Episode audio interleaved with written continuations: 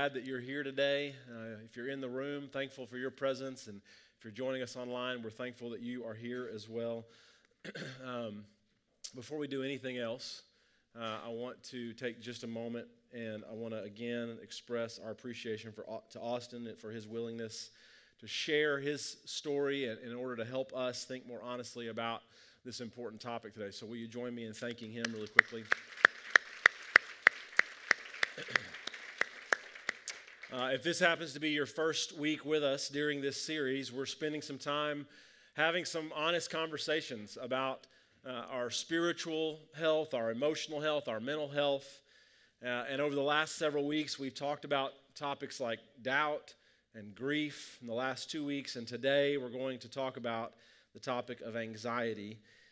And as I was thinking about today and this topic, I was I've been reminded of a story that actually happened back in 1932, around the time when World War II began, uh, because Germany had decided to go to war with the world.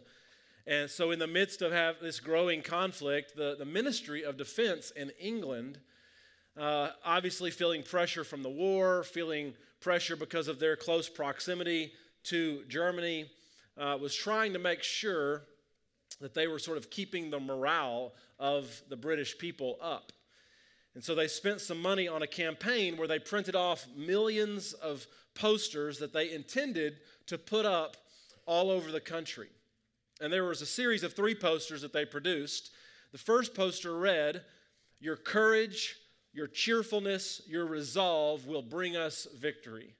And they put this poster up all over England. And the second poster that came a little bit later uh, read, Freedom is in peril, defend it with all your might. And the third poster that the British government came up with said, Keep calm and carry on. Now, you may have seen this poster before and not even known where it came from. There's been all sorts of versions of this poster that have been kind of spoofed on and recreated in a different way for our in our modern day world. But the, the story of the posters is not even the most interesting part of the story. What's interesting is that in the government's attempts to sort of keep morale up, they put these first two posters up. They had plans to put this third poster up when Germany invaded England. The problem is that that never happened. So they never ended up putting this poster up. And it wasn't until the year 2000 that when a bookstore owner in England was unloading some books off of a van and out of a box, and he discovered this poster in that box. And so he decided to hang it up in his store window, and because of that, it began to grow in popularity. And many, if not all of us, know this phrase today because of that, because you see it all the time in a lot of different ways and variations of it, like I said. Keep calm and carry on. And I want to use that story to sort of frame our conversation this morning about anxiety because the reason the British Ministry of Defense wanted to put, you know, went to great lengths to try to encourage the citizens of England is because they understood an important truth. And that is that during wartime, it is essential to win the battle in your mind. That during wartime, it's essential to win the battle in your mind. They wanted to try and help people remain calm while continuing on with their lives. You know, co- according to the National Institute for Health, anxiety is the number one issue for women in the United States. And it's the number two issue for men after drug and alcohol abuse, which is a way of coping with stress and anxiety. They report that one out of three teenage girls and one out of three teenage boys struggle significantly with anxiety. And it's occurring earlier and earlier, long before adolescence, even at times. And there's a lot of reasons for this. We're going to dive into some of those in the panel discussion. There's a flood of information. We used to have to wait days, sometimes weeks for information. Now the news cycle turns over. It's honestly been researched and reported that it's more than we are humanly able to, to bear, but we continue to subject ourselves to this ongoing onslaught of information that we weren't made to consume at such a fast pace that we are now consuming it in our modern world. And as we think about this conversation today about anxiety, about our minds, about our mental health, this is part of what we're after as well. We're, we're after trying to find ways to continue on with our lives in the midst of the battle that many of us do experience, have experienced, will experience with anxiety. And I want to say here at this point in the sermon that as we think about the conversation today, both in the sermon and in the panel discussion in a little while, as we think about this conversation, if you have dealt with anxiety, you're dealing with it, uh, the last thing that any of us want to do today is for you to leave, to say something or do something that has you leaving feeling guilty about that or uh, unintentionally creating anxiety about you having anxiety, right? Uh, we want to talk about it, and we're going to talk about it today. We're going to process it. We're going to think about ways to cope with the things that can cause it. But in no way do we want to create this sense of shame or guilt. I believe, as I've said before, though shame comes from the enemy, not from the Spirit of God. And so we're trying to bring, even as Austin said in his testimony, some of the things that happen into the light, into the conversation, into the public space, so we can talk about these things. And so, because of the reality that we experience, we know uh, that anxiety is a, is a real thing, right? That many of us have experienced. And I want to say as well, though, that anxiety can have an appropriate place in our lives. And I want to sort of distinguish and differentiate between, uh, between that and maybe anxiety that's more debilitating. So, you were created with a nervous system, right? This is not breaking news to any of us. We all know this. But within that nervous system, anxiety can play a healthy role. So, for example, anxiety can put you in a place, put your body physically in a place to be ready to respond to a legitimate threat, right? I don't know what that thing would be for you that would trigger your need to be able to respond to a legitimate threat, but some of you might come across a snake, and that's all you would need. You'd be startled, you'd be spooked, and it would immediately put your body through your nervous system put your, your nervous system would put your body into a position to be able to respond appropriately to this threat that you now see or perceive for some of you, you know, you're like, I can deal with, sna- with snakes, but if I see a rat or a mouse, that will do the trick, right? If, if uh, I'm not going to say any names, but if for a few people that live in my house, all they have to see is a cockroach, and that immediately triggers their nervous system, right? And they begin to be to feel threatened, and then I have to come in and you know eliminate the threat of the cockroach to save the day, right? When you feel a threat, there is a part of your brain called the amygdala uh, that sends a message from your, from your brain to your body that danger is present. And this can happen for a lot of different reasons, but what happens when your amygdala is, is you know, triggered is that your heart rate, you don't obviously see all these things happening, but your, your heart rate actually increases. Adrenaline begins to course through your veins. Your pupils actually dilate. Your body prepares to fight or to take flight. This is part of what's happening in your body. And when this happens, even what's interesting is even your bowels and your bladder get ready to empty in the event, you know, that you need to shed some weight in order to hurry away as you run away from the threat. Like this is a true thing that actually happens to your body. So this form of anxiety you know, can show up in a lot of different ways, like I said. Uh, when a report is due, a test is coming, as you heard uh, Austin talk about a first day of school for a, for a kid. It can happen for a first day of school. For a parent dropping their kid off, it can happen for a first day of school. It can happen when you stand up to speak in front of other people. And a lot of times, those, those moments where your nervous system is triggered, the you know, amygdala sends this message that there's something that needs to be uh, paid attention to, that, that can be completely normal. Like your body was made to respond in that way. And so there's no reason to feel any question or shame about that at all. But there are other times when our anxiety can be rooted in, let's say, a traumatic experience uh, that someone might have had. Uh, it may be caused by something that's going on in our lives that's deeper, that's deeper seated than uh, just a, you know, a perceived or, or a seen threat.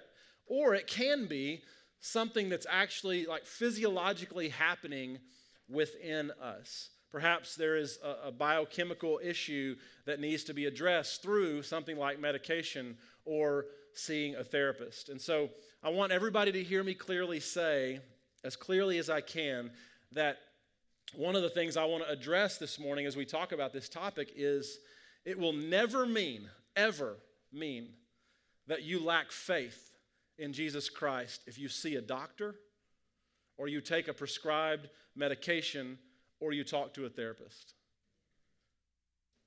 Right? We believe that doctors and medicine and counselors are gifts from God, right? That have been, you, the God's given people intelligence and wisdom and expertise to be able to help humans kind of live and function and survive.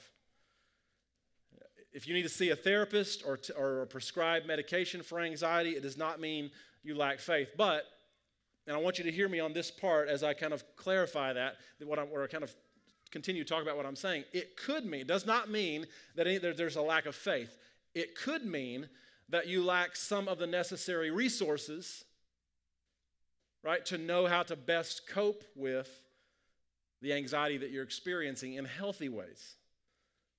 In healthy ways when we lack healthy and appropriate resources, right? We, we experience anxiety and we don't know what to turn to because we just know that our body has told us we need to fight or take flight. And if we don't have resources, healthy resources at our disposal and ready and available to us, then what we often default to is unhealthy resources abuse of alcohol or drugs, prescription medications, pornography, busyness, addiction to work or even just distracting yourself and doomsday scrolling on your phone, right? Th- those are just a few examples. I mean, I could give countless other ones, but we need healthy ways of coping. And so this morning, I want us to look at the letter that the Apostle Paul writes to the church in Philippi. This is one of the places in, in Scripture where the topic of anxiety comes up. And so listen to what Paul says beginning uh, in Philippians chapter 4, beginning in verse 4.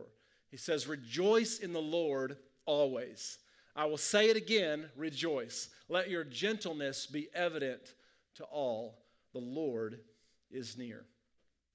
Our response to anxiety begins, I believe, with the recognition that the Lord is near. Right? Often, the more aware, think about it, the more aware we are of how little control we have in a given situation. Something happens, your body is triggered, you realize part of what your body is realizing is you don't have control. So you either need to fight to take control or take flight to leave the situation. And when something happens internally and it creates anxiety in us, there may not be anything to physically fight or take flight from, so it gets confusing. The more aware we are of how little control we've been given in a situation, then, the more anxious we, we can become. Let me say that again. The more aware of how little control we have been given or we have in a particular situation, the more anxious we sometimes become. And this is why people try to cope with their anxiety by becoming control freaks. That's one of the responses that can happen to an anxiety inducing event or anxiety that's happening physically in your body. And then there are others at times who are experiencing anxiety who start grasping for control after they're anxious. So, so what do you do when anxiety is rising and increasing in you physically in your body? Paul says you turn your attention to this reality the Lord is near. Our awareness of God's nearness changes the way we respond to anxiousness. Our awareness of God's nearness to us changes or can change the way we respond to anxiousness. Paul also says, tells us to rejoice in the midst of our anxiety. What's that about? Right? He's not calling them to rejoice when things happen to you. He's not saying, man, those were really terrible things that happened to you. You need to be happy that they happened to you. That's not what he's saying. Not rejoicing over your circumstances or things that have happened. He's telling them to rejoice in the midst of their circumstances. Sometimes what we tend to do, and I'll go first in confessing this, is that we replace worship or rejoicing in our lives with worry.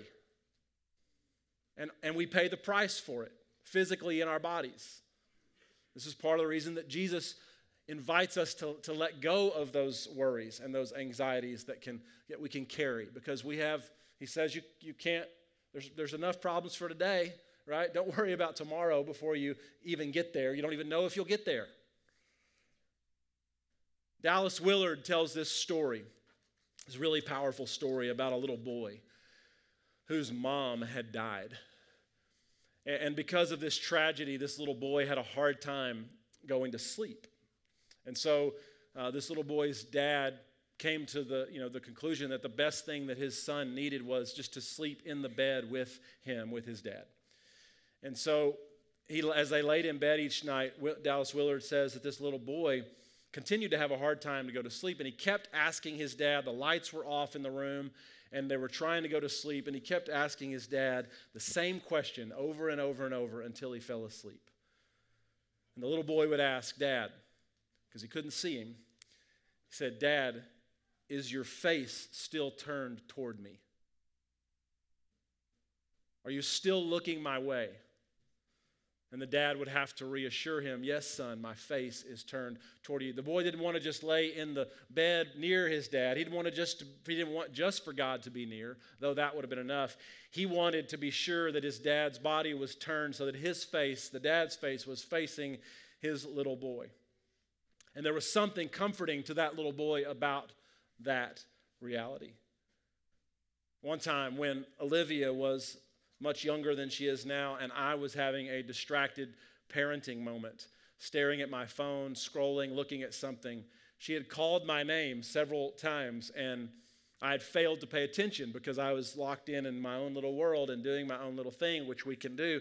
And so she walked over to me and she put both of her hands on my cheeks and she said, Dad, and she turned my head face toward her. And there's, there's something about this idea, there's this scripture talks about, right? That God turns his face toward his people. God is not distracted like, like I was. God is paying attention. God has his face turned toward you. God is near, Paul says. And knowing, church, that our Father, our Father has, has his face turned toward us, and knowing that we can experience God's nearness has the power to bring us peace. But head knowledge, Paul knows, is not enough. We can't just know things. There are, there's some value in knowing some things when it comes to topics like this, right? And sometimes you can kind of do some self talk, some coaching, and you can kind of get yourself to a better place. But sometimes head knowledge is not enough. This is why why Austin said, go to therapy if you need that. You, there are other resources and steps that some sometime need to be accessed. And Paul knows this. Paul actually, I think, in what he's going to say next, he knows that we need a spiritual practice. We need something to replace the anxiety and the worry that we experience. We need a spiritual practice. So listen to what he says, continuing in verse 6. He says, Do not be anxious about anything, but in every situation, by prayer and petition, with thanksgiving, present your requests to God.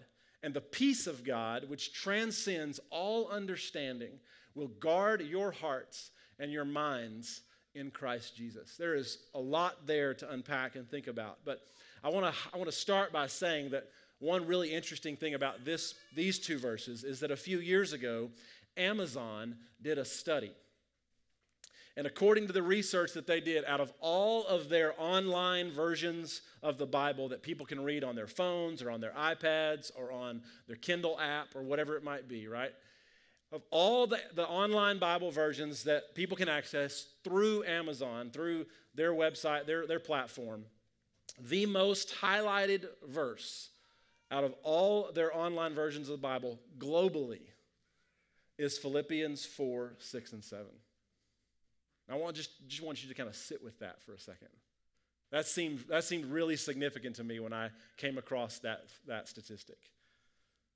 It's interesting, right? Like, I think it's because people are hungry for peace and they're looking for answers and they need a spiritual practice. They want less anxiety and they want to they know that they need to do something as a result to kind of pursue that path. And so let's look at what Paul says here that would draw such attention from people around the planet. Right? When Paul says don't be anxious about anything, he's not saying to not, not ever be anxious. Remember, I talked a minute ago, there are times when anxiety can be helpful. That sometimes is the way we've been taught, like that, you know, when you look at this verse, that you should never be anxious. If you've been anxious at all, it's always bad. But the word that he uses is he's describing when someone lives in sort of this perpetual state of anxiety. This ongoing sort of kind of giving yourself over to it and just kind of living there in that space. And Paul's saying, he's saying you don't have to live in that place. Anxiety is, is an unorganized, think about it this way it's an unorganized emotion in the body. There's looking for some organization. And in that reality, God does not leave us alone. We have spiritual resources that we can access to help us when we feel anxious, tools that we can access to help us keep calm and carry on. And Paul says that one of those tools, one of those resources, is to pray in every situation.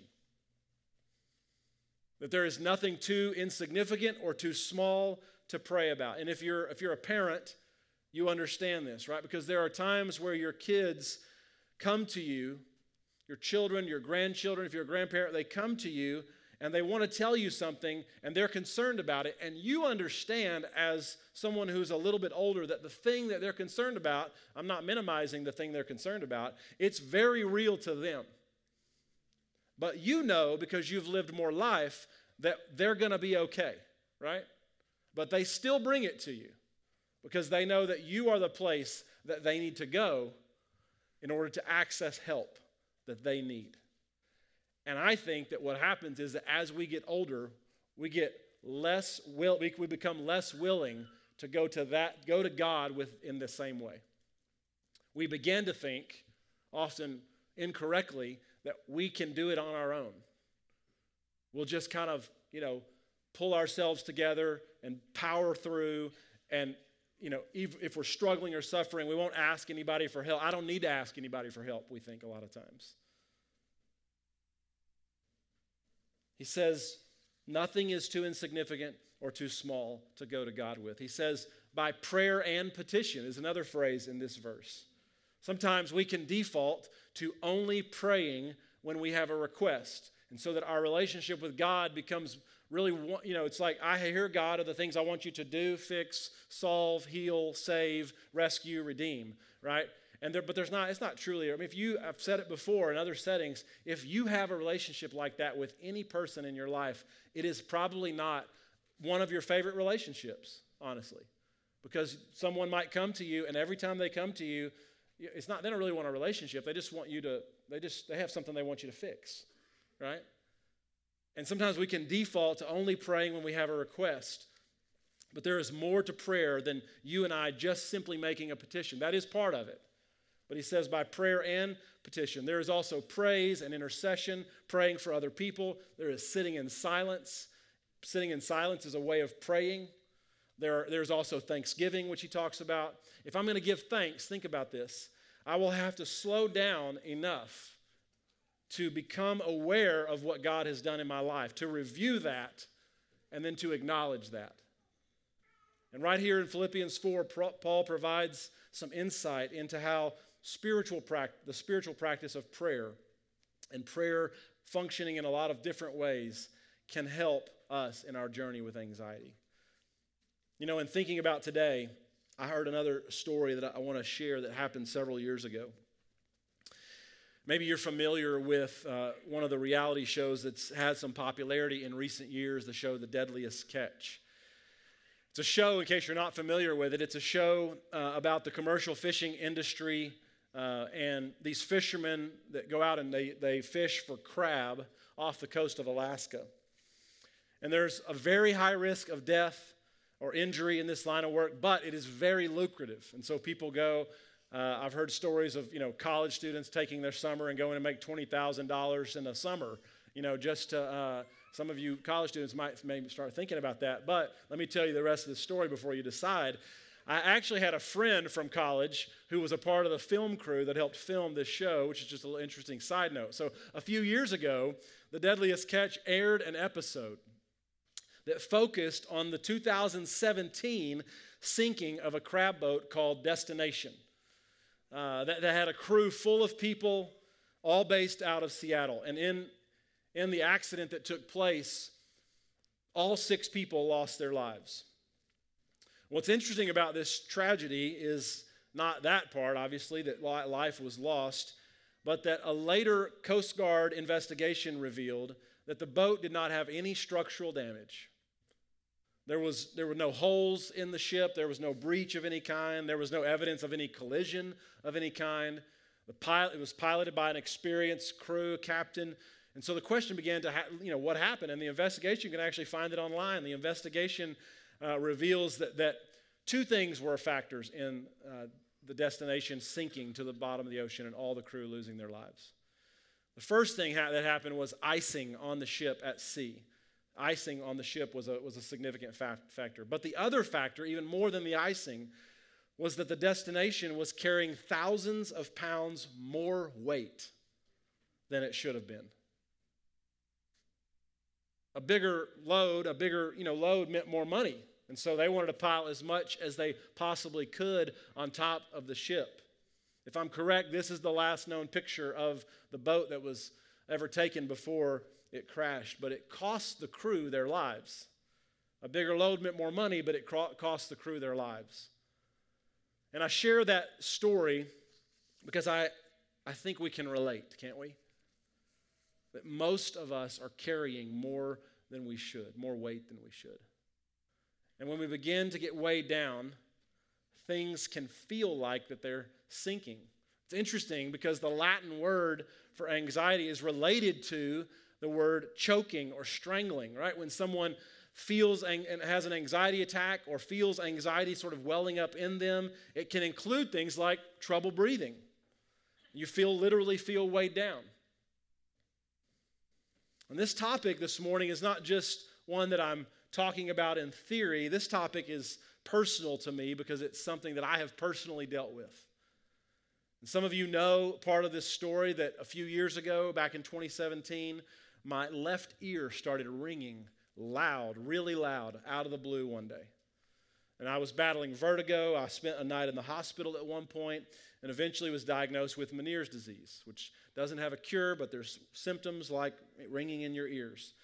And as an outgrowth of that experience with a physical health thing, one of the things that I've told people before, it was the first time in my life where I couldn't just take some medication and was better in a day or two. I had to learn to deal with it. As a result of that experience with the physical health thing that my body was going through, I started dealing with anxiety for the first time in my life. And my chest would get tight, and I would have a hard time breathing couldn't sit at the kitchen table at times. I struggled to be inside our house at all. Sp- any space that I was in without windows became impossible to be in. And so, places that for me had become really sacred spaces, like in my office, which doesn't have a window, but where I do a lot of sermon preparation, impossible to sit there and do that. Places like prayer, being in a place where I would, I would try to pray, impossible to be in that spot, in that space in my house, which I consider to be a safe place, became a really difficult place to be because there's so much noise outside that none of us think about ever hearing. And when you go indoors, all that ambient noise goes away because of the walls and the doors that exist in those buildings, right? I was, I was weighed down and I was struggling. And, and through a series of things, not just one thing, I found a spiritual director. If you don't know what that is, we can talk about that at some time. Eventually, I met with a therapist. I have family and friends that supported and encouraged me and checked on me. I learned some resource, some healthy resources like some breathing techniques and practices that helped me a lot. Some of you were around during the beginning of that journey and you saw me and you saw me even struggle with that. I remember standing right over here after church one day and I didn't tell them I was going to tell this story, but I was talking to Kim Zabie and Cheryl Johnson, and Kim, being a nurse, in a concerned way said, You look like you've lost a lot of weight. And I had. I'd lost 10 or 15 pounds because I was so anxious and it was consuming me, and I didn't know what to do.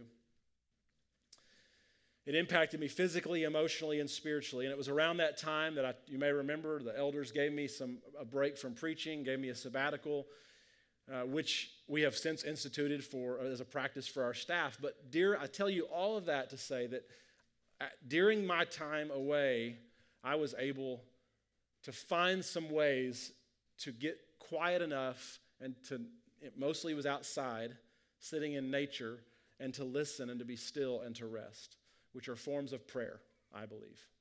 They're, form, they're ways of putting Philippians 4 into, into real life practice. Prayer helped me arrive at a better place, but it wasn't just talking to God, petitioning God, it was sitting with God. It was not trying to convince God of the things that I needed with my words and my prayer, which I can do, all of us can do, but being in God's presence and that being enough. And during that time away, one of the things that God impressed upon me, the Spirit of God, I believe, taught me was that I had spent years of my life grasping for control. And it turns out that while I was gone, Kaufman Church of Christ didn't need me. You all survived just fine. I thought that, you know, this church needed me to continue on, and it was like God gently reminded me, you know, Doug, Kaufman Church of Christ has been around about 100 years before you got on the scene and it's going to be around a long time after you're on, uh, not on the scene. I got everything under control. Right? And that was one of many lessons that I learned, but that was a really important one.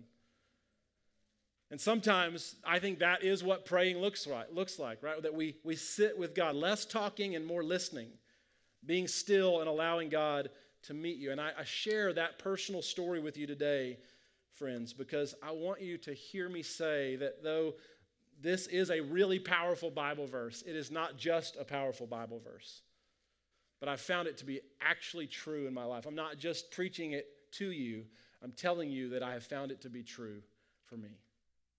Paul says that when you bring your weight, the anxieties of life to God, that what happens is the last part of that verse that the peace of God, which transcends our human ability to understand or comprehend. Something spiritual will happen, and that God will actually guard your heart and your mind in Christ Jesus. I don't even have enough words or capacity to be able to fully explain that part of the verse, but I believe it to be true. Amen? And lots of you have experienced that to be true. This peace that is tangible and real, it's of substance. It's the peace of God, not just peace from God, but that God's presence is with you. And it's beyond understanding. You don't have to understand everything. Those of us who like to understand everything about a situation, Paul says you don't have to understand everything about this situation in order for it to be true. We can experience this peace in the midst of unanswered questions or unanswerable experiences. And so this morning, my encouragement to you is that wherever you are on this journey, whether you have experienced something like anxiety, or you are experiencing it, or you know someone that has dealt with it in very serious ways, I want you to know that God has turned his face toward you. And this gives us the ability to carry on. Not because of our strength, not because of our ability or our power, but because we have a God that commits to walk with us every step of the way, never leaving or forsaking or turning his back on us. Amen? Let's pray together.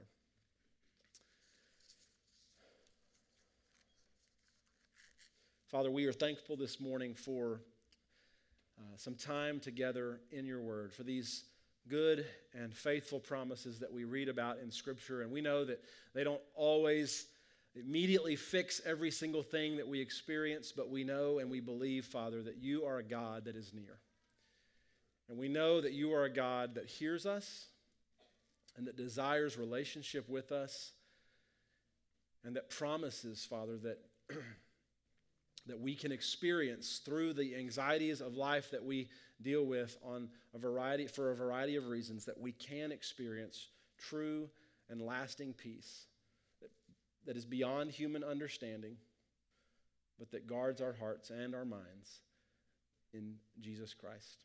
And we're thankful for that truth, for that promise. And this morning, God, I pray that you will use your words from Scripture to encourage hearts, to draw people toward you and toward your Son, in whose name we pray. And the church said, Amen. If you would stand with me, we're going to sing another song. I want to really encourage you to stay for class and for our panel discussion. It is going to be incredible. And, I, uh, and so we're going to sing a song, have our shepherd's prayer, and then we're going to uh, gather in here for our continuing this conversation around the topic of anxiety.